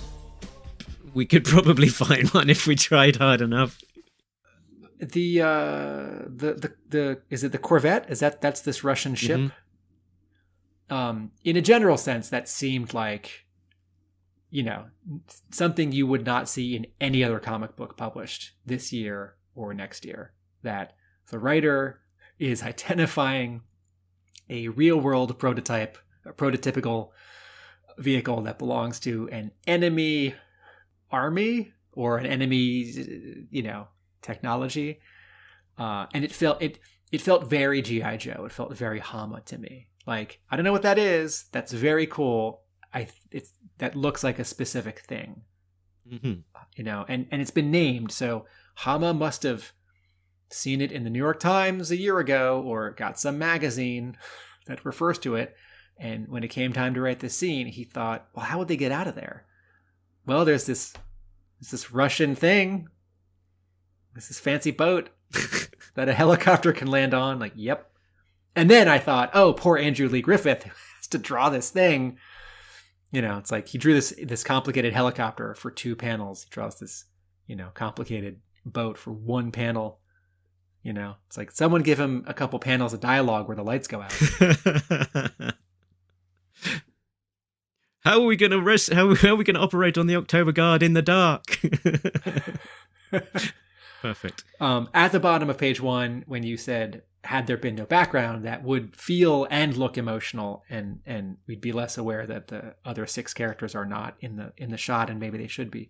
Two panels later, uh, the second panel of page two, there is a sort of rare, and then the final panel of page two, there is a rare panel in this whole comic where Andrew Lee Griffith has decided to not draw any background. And in both cases, there's so little space, it it it doesn't even read as as a time saver. It just reads as sort of I don't want to overcrowd the art, Yeah. or you wouldn't see the background anyway because of the word balloons. But to sort of loop back around to, uh, I think this is a job well done in less time than normal. If there were any shortcuts, I guess it's these two panels. But you know, you'd probably do that anyway. Mm-hmm. There used to be a pudding that was over egged. You know the pudding. You know the pudding. At first it was British, but then it was Commonwealth. You know the pudding. You know the pudding. But now there's a new player in town, a comic book writer of of some renown. He's using real world examples and peppering the issues with with lots of samples. It's a Larry Hama colloquialism. He's talking G.I. Joe and all its heroism. Can you guess what it is? Is it something new now? Listeners, Larry drops a slice of real life on you. I had uh, a colloquialism. Um, this was uh, an exclamation from Horrorshow. He says, Phew. he says, Kyort. C H Y O R T, which is a Russian cuss word meaning damn or equivalent. Hmm. Um, I've I've one more. It's not quite a it's not quite a homism. It's a it's an adjacent one, two, three, four, five, six, seven. On page seven, one week later at the I don't know if you say the word Baku or if you say the letters. One week later at the BACU Robotics and Cybernetics Center in St. Petersburg, Russia. That's a real thing. Oh right, okay, yeah. I didn't even think to look that up. Uh, the Institute of Robotics and Technical Cybernetics in St. Petersburg, Russia, built between 1973 and 1986.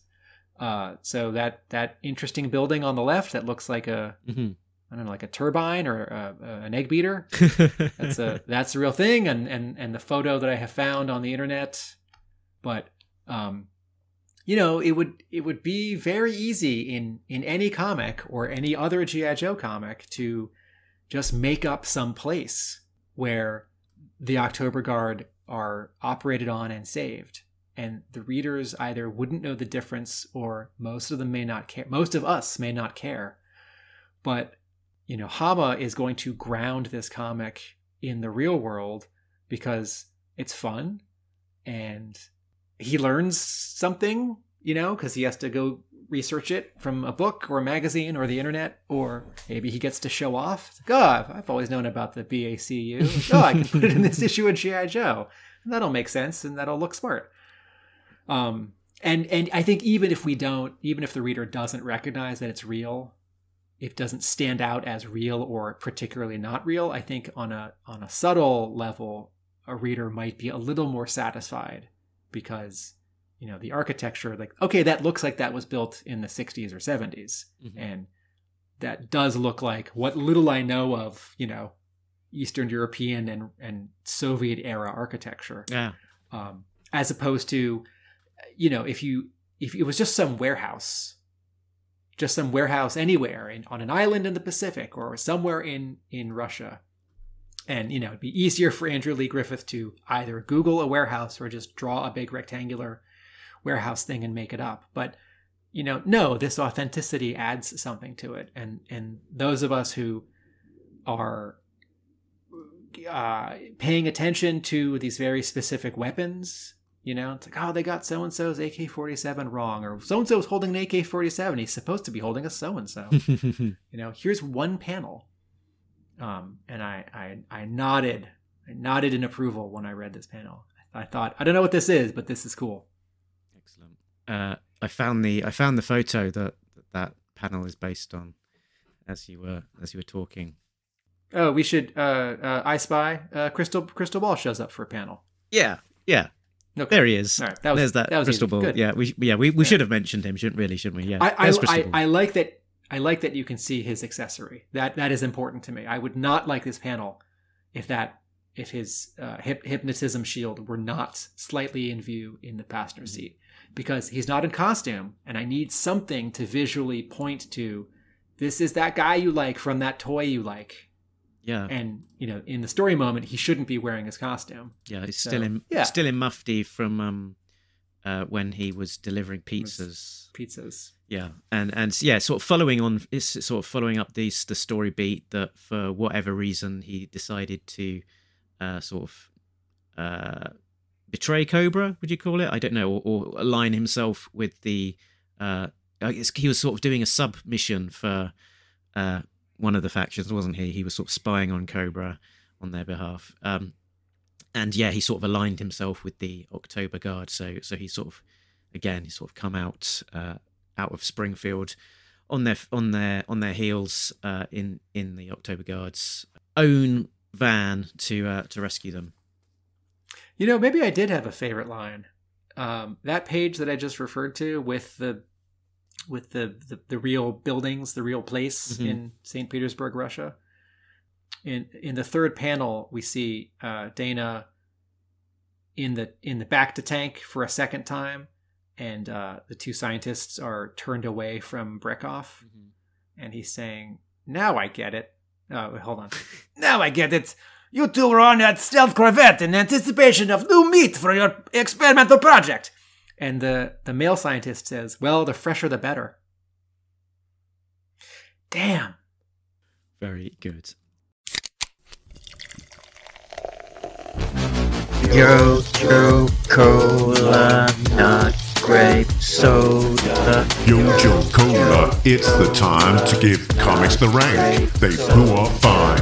Zero to ten, that's the score. Had enough or hungry for more? The Joes can open their fizzy pop, but you know us, we can't stop. It's Yo Joeage time. time.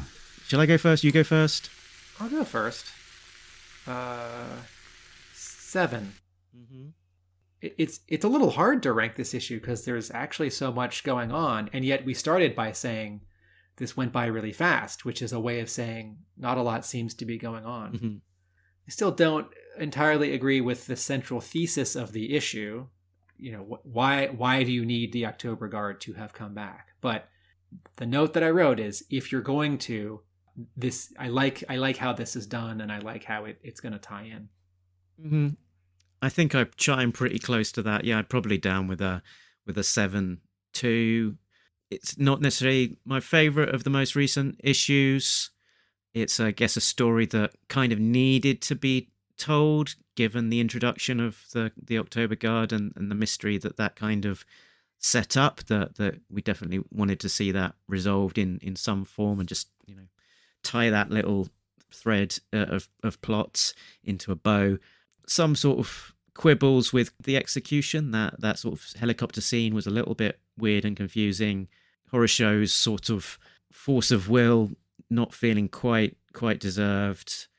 More more sort of disposable blue ninjas. Sort of feels a little bit repetitive and sort of undermining some some of the men- menace of the blue ninja force that was established earlier on in the in the run.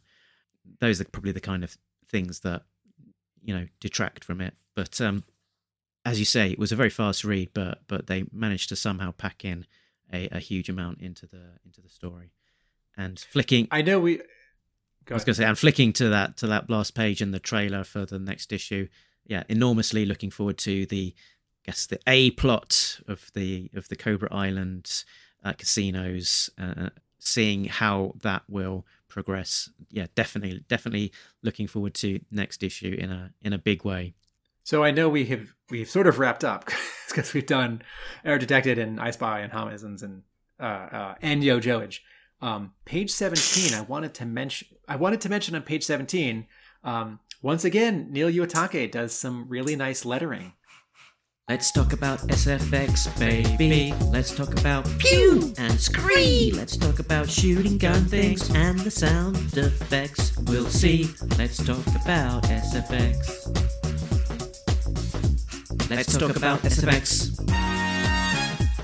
Uh, F S S S S H H H for the flamethrower in two panels. That's a that's an evocative um, flame shaped lettering font and the, the letters get bigger and smaller and they they they don't go into straight line uh, they sort of zip up and down like a roller coaster and then in the final panel of that page underneath Horrorshow's uh, rocket or missile having launched i guess it's it's both a rocket and a missile uh foosh that sound effect that lettering uh, tracks underneath the the cloud the the trail in a really satisfying and pleasing way. But I wanted to ask you about this. When Quantum Eradicator is introduced three pages earlier, he's got two arms, and then on page 16, he has two arms. And then when he's glowing red hot on page 17, he has four arms. Mhm. And I know that the Blue Ninjas, you know, that the main one is sort of changed form and evolved. Am I missing something? Is there is there any indication here that that this um that this Blue Ninja who's the who's the bad guy in Star Wars episode yeah, General Grievous. two. Yeah. yeah, when General Grievous holds out his two arms and then two more arms sort of come out of them, and then he's got way too many lightsabers. is there is there something that I'm forgetting from a previous issue where the Blue Ninjas can I- either split their arms or sort of have more? I'm not sure it's something that, that that's been explicitly explained, but but I kind of went with it that that okay, he's he's covered up by this sort of blue camo, the fire has burned that away, and he's sort of going into a new combat mode where he's able to split his arms in into two so that he goes from two arms to four arms. It feels like that's intentional. Okay. I guess Andrew Lee Griffith does draw these four arms as skinnier Mhm. than the two arms on the previous page. Yeah. So in terms of volume, it adds up. Anyway, I gave this comic a seven. Sounds like you gave it a seven. there we go. um, to to pick up on your thread, uh, I love the cover for the next issue, and I'll talk about it in a future episode. But uh, I, I do look forward to the next issue, and I'm I'm I'm happy to welcome back Shannon Gallant uh, to to the book. To the book, indeed. Cool. So, uh, Wait, Gallant? Did I say it wrong? Ugh, what did you say? Gallant. Gallant. Gallant, Gallant. Gallant. Gallant. He's he's. I, thought- we've only interviewed him on the show. keep, should keep a little index card next to me with uh, last names and October Guard member names spelled phonetically. Very good. Um, so uh, before we wrap up, I just wanted to share with you and with uh, the listeners that uh, on the website I've introduced uh, a new feature so that if you want to get in touch with the show, that you can uh, click on the link uh, just in the contact us section and you can leave us a voice note. So uh, up to 60 seconds of you talking to us. You can let us know your opinion of uh, the most recent shows. If you've if there was something that we got wrong or missed, or you'd like to add in your comment, or indeed if you'd like to submit your very own trailer for uh, GI Joe Origins for me to uh, create to to add some music and stuff to to to put into and and feature uh, on the the show. And uh, as a trailer for that, S Jubs trialed it out to see how it would work, and he left us a little voice note. So I'll play it here. So, it occurred to me that Talking Joe uses a video game music as its intro. Did you know that Talking Joe, when first aired, used a video game music as its intro? I know it sounds like the DIC cartoon, but actually, the music is sourced from the Konami video game cabinet from 1992. Got to get tough, Yojo.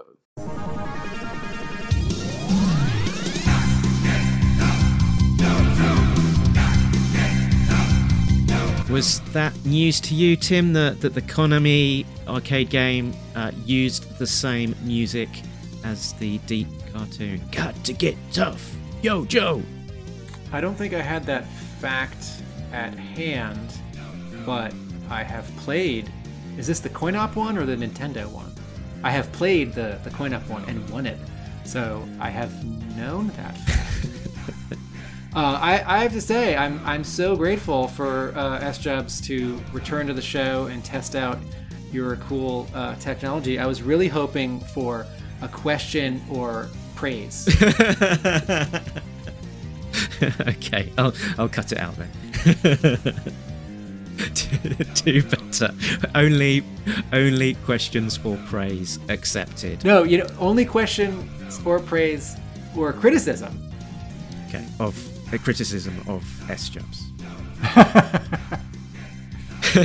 so, yeah, so that is uh, that is a available to uh, all of you, the listeners. Head on over to talkingjoe.co.uk on the website, right near the bottom, is a button in the contact us section uh, where you can leave us a voice note. Be uh, look forward to some people uh, using that and trying it out. On the page, there's also links to all of the YouTube episodes, uh, which are basically the same as the audio only episodes, but with added visual content. Uh, links to Facebook, Twitter, Instagram, uh, and all of that good jazz, including our Patreon page. So, a big thanks to our backers Richard, Sam, Jay, Bill, Christopher, and Justin, who are all getting early access to episodes as well as some exclusive content. Uh, Tim, where can people find you?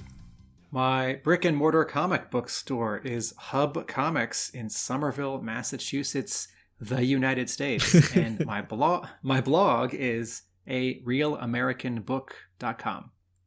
Excellent stuff. And uh, we spoke to, well, I spoke to Heather earlier on, and she can be found again at uh, the website hvon illustration.com.